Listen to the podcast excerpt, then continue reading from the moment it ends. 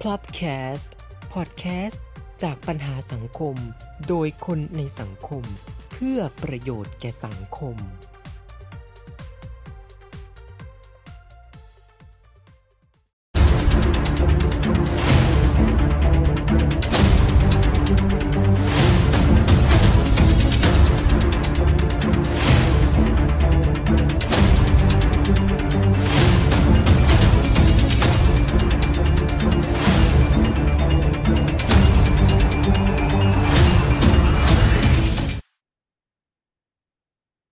สวัสดีครับ คุณผู้ฟังครับกลับมาอีกแล้วนะครับ กับรายการของเราทอล์กกันจันทร์อังคารเหมือนเช่นเคย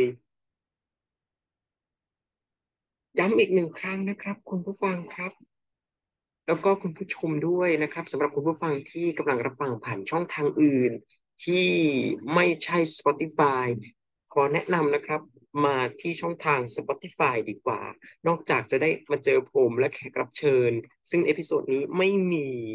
นะครับ ก็จะมี Q&A และโพล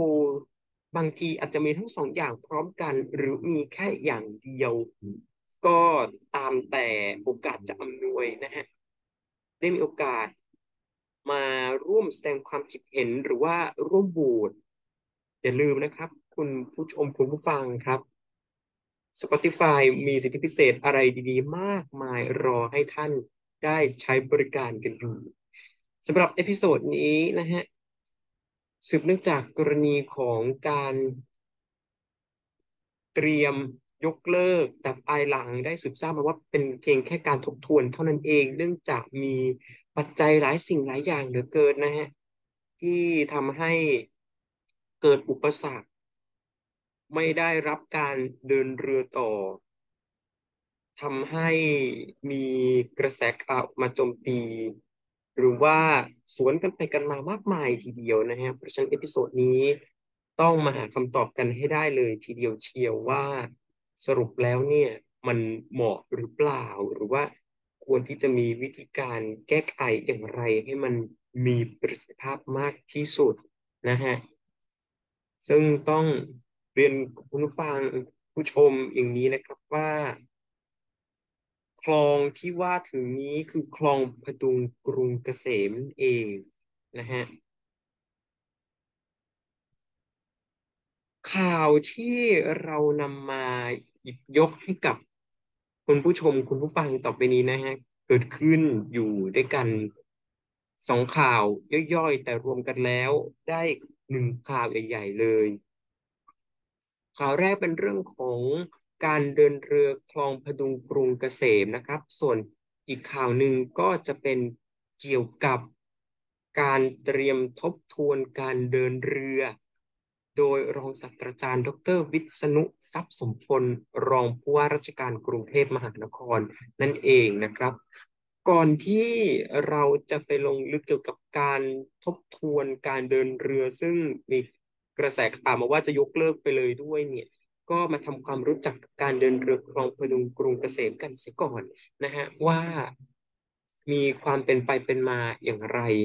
คร่าวๆนะฮะคุณผู้ชมคุณผู้ฟังฮะว่าความเป็นมาของเส้นทางเดินเรือในครั้งนี้เนี่ยมีการเริ่มเดินเรืออย่างเป็นทางการเมื่อวันที่ 27 พฤศจิกายน 2563 ซึ่งเรือที่นำมาใช้ในการบริการทั้งหมดเนี่ยนะครับคุณผู้ชมคุณผู้ฟังครับ ใช้พลังงานไฟฟ้าทั้งหมดตามนโยบายของนายกรัฐมนตรีในเวลานั้น ที่ต้องการฟื้นฟูคลองพดุงกรุงเกษม ซึ่งมีประวัติศาสตร์อันยาวนาน มาตั้งแต่สมัยรัชกาลที่4ให้กลับมามีชีวิตชีวาอีกหนึ่งครั้งนะฮะสมดังชื่อคลองพดุงกรุงเกษม นอกจากนี้นะฮะยังมีการจัดระเบียบใหม่ให้เป็นส่วนหนึ่งของโครงข่ายล้อรางเรือเชื่อมต่อกันเลยฮะไม่ว่าจะเป็นรถเมล์รถโดยสารประจำทางก็ดี หรือว่าสถานีรถไฟต่างๆ ก็ดีสามารถเดินทางเชื่อมต่อถึงกันได้อย่างมีประสิทธิภาพ สะดวกปลอดภัยนะฮะ ตัดกลับมาที่การยกเลิกเดินเรือ มีสี่เหตุผลสำคัญนะฮะที่รองผู้ว่าได้แถลงไปเมื่อวันที่สี่มกราคมที่ผ่านมา เหตุผลแรกนะฮะที่ดูเหมือนว่าจะมีความสำคัญมาก ๆ ก็คือเกิดจากการพร่องน้ำที่ต้องทำเมื่อมีฝนตก น้ำอาจมีการท่วมก็ต้อง ทำการพร่องน้ำนะครับ คุณผู้ชมคุณผู้ฟังครับ เหตุผลต่อมานะฮะเป็นเหตุผลไฮไลท์สำคัญที่มีการถกเถียงกันมากมายเลยทีเดียว นั่นก็คือเรื่องของจำนวนผู้ใช้บริการที่ค่อนข้างน้อยนะฮะหลังสถานการณ์โควิด -19 เริ่มดีขึ้น ปรากฏตัวเลขออกมานะฮะว่าอยู่ที่เพียงหนึ่งหมื่นสามพันถึงหนึ่งหมื่นสี่พันคนต่อเดือนเท่านั้นเอง ซึ่งโยงไปถึงค่าใช้จ่ายที่ไม่คุ้มทุนนะฮะ ต้องเสียค่าใช้จ่ายในการเดินเรือสูงถึงสองล้านสี่แสนบาทต่อเดือนประมาณนี้นะฮะ และมีเหตุผลอีกหนึ่งเหตุผลที่ก็อาจจะมีความเป็นไปได้ที่ต้องมีการมาทบทวนนะฮะ ก็คือเรื่องของคุณภาพเรือไม่ดี ต้องมีการ ปรับปรุงเรือแล้วก็เปลี่ยนแบตเตอรี่ที่ต้องใช้ในการเดินเรือมาสามปีนะฮะจะสามปีอยู่แล้ว ก็เปลี่ยนได้เปลี่ยนดีกว่าก็ว่ากันไป จริงๆ ผมเคยนัดแขกรับเชิญที่มีประสบการณ์การใช้บริการ เรือโดยสารคลองพดุงกรุงเกษมมาแล้วนะฮะ แต่ว่าแขกรับเชิญได้ติดต่อมาภายหลังว่าไม่ว่าง ผมเลยต้องกล่าวถึงหัวข้อนี้เพียงสั้นๆว่าไม่เคยใช้นะฮะ แต่ว่าเคยพบเห็นผู้ใช้บริการมาเหมือนกันว่าช่วงเวลา rush hour หรือว่าชั่วโมงเร่งด่วนเนี่ย ก็ถือว่ามีไม่น้อยเหมือนกัน แต่ว่าพอพ้นช่วงชั่วโมงเร่งด่วนไปเนี่ยก็จะกลับเข้าสู่สภาวะปกติ คือมีผู้ใช้บริการน้อยหรือแทบไม่มีเลย ซึ่งเป็นไปได้ ผู้ใช้บริการเนี่ยก็จะเลือกไปใช้บริการรถเมล์หรือว่ารถโดยสารประจำทางสาย 53 เป็นผลดีที่สุดนะฮะ แต่ก็ไม่มั่นใจว่าหลังจากที่รองผู้ว่าได้แถลงไป ว่าจะมีการทบทวนการเดินเรือหรือว่ามีการปรับแผนต่าง ๆ เนี่ยจะว่ากันอย่างไรหัวข้อนี้ก็ยังเป็นหัวข้อที่ ผมอยากให้แขกรับเชิญได้พูดได้เสนอเองเหมือนกันว่า เห็นด้วยหรือไม่เห็นด้วยที่ จะต้องมีการยกเลิกขึ้นมาจริง ๆ แต่ว่าแขกรับเชิญไม่อยู่ก็คงต้องพูดเองนะฮะ ส่วนตัวผมเอง ผมไม่เห็นด้วยเลยนะฮะ ที่จะให้มีการยกเลิก เพราะว่าเรือโดยสารคลองผดุงกรุงเกษมเนี่ยก็มีอินฟลูเอนเซอร์มียูทูบเบอร์หลายท่าน ไม่ว่าจะเป็นชาวไทยก็ดีหรือว่าชาวต่างชาติก็ดีเนี่ยนะฮะได้มีโอกาสลองถ่ายทำหรือว่าลองใช้บริการ ก็ถือว่ามีความน่าประทับใจสะดวกแล้วก็เออได้บรรยากาศไปอีกหนึ่งบรรยากาศถึงแม้ว่า สภาพโดยรวมเนี่ยมันจะไม่ค่อยดีเท่าไหร่ แต่ว่าหนึ่งสิ่งหัวใจสำคัญหลักๆของการ บริการแบบนี้นะฮะคุณผู้ชมคุณผู้ฟังฮะก็ต้องเข้าใจว่า การที่เราจะ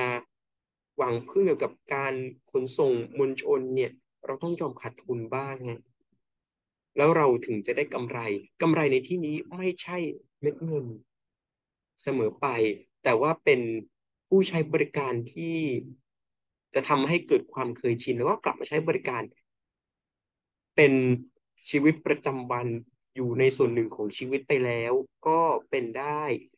นะฮะแล้วยิ่งช่วงนี้นะฮะรถ ส่วนบุคคลรถยนต์ต่างๆ เนี่ยก็มีมากขึ้นแทบทุกวัน มีนโยบายหลายนโยบายนะฮะของผู้ว่าราชการกรุงเทพมหานครคนปัจจุบันที่อยากส่งเสริมหรือว่า พิ่มเติมหรือว่ามีการทบทวนให้มีการเดินทางในหลากหลายมิติ รถรางเรืออะไรต่างๆ เนี่ยนะฮะแต่ว่าจากข่าวที่ออกมา มีมาตรการหนึ่งที่รองผู้ว่าได้แถลงไปก็คืออาจจะมีการปรับเป็นรถเมฟีดเดอร์เรียบคลองแทน ซึ่งตัวผมเองก็ยังแปลกใจแต่ว่าคงไม่ขอแสดงความเห็นตรงนี้นะฮะว่า มันเหมาะสมหรือไม่เหมาะสมอย่างไร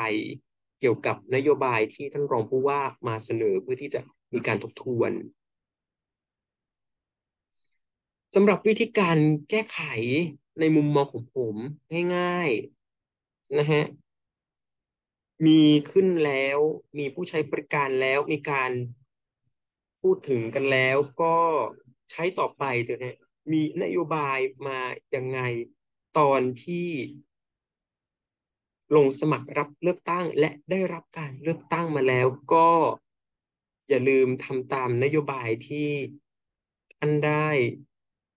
มีการพูดถึงด้วยนะฮะ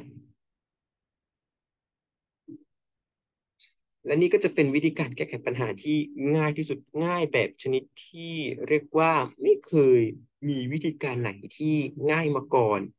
นอกจากการลด การใช้ปริมาณรถยนต์ลง แล้วก็ส่งเสริมให้มีการเดินทางในหลากหลายมิติอย่างที่นโยบายของท่านได้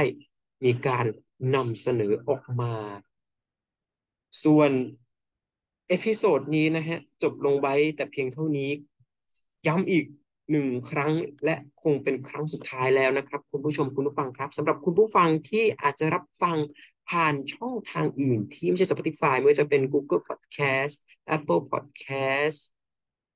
Radio Public หรืออะไรต่างๆ นานาตามช่องทางที่สามารถรับฟังได้ ผมขอแนะนำให้มีการรับฟัง หรือว่าเปลี่ยนช่องทางมารับชมรับฟังผ่าน Spotify เถอะครับคุณผู้ฟังคุณผู้ชมครับ นอกจากจะได้เห็น เนื้อหาในการนำเสนอที่ได้ในแบบมิติหนึ่ง ได้เห็นเจ้าของเสียงตัวจริงเสียงจริงว่าเป็นใครแล้ว ภายใน Spotify เนี่ยนะครับ ก็มีฟังก์ชันโพลและ Q&A รอให้ท่านได้โหวตและแสดงความคิดเห็นอยู่ ทุกการโหวตทุกความคิดเห็นมีค่าอย่างยิ่งทีเดียวครับสำหรับ episode นี้นะครับ จบลงไว้แต่เพียงเท่านี้ส่วน episode หน้า มีเรื่องอะไรมาให้ล้วงแคะแกะเกากันอีก ก็ต้อง ลุ้นกันต่อไปให้ดีทีเดียวนะครับ ไม่มี trailer ออกมาก่อนล่วงหน้า ลุ้นอย่างเดียวเท่านั้นที่เป็นคำตอบครับ สวัสดีครับ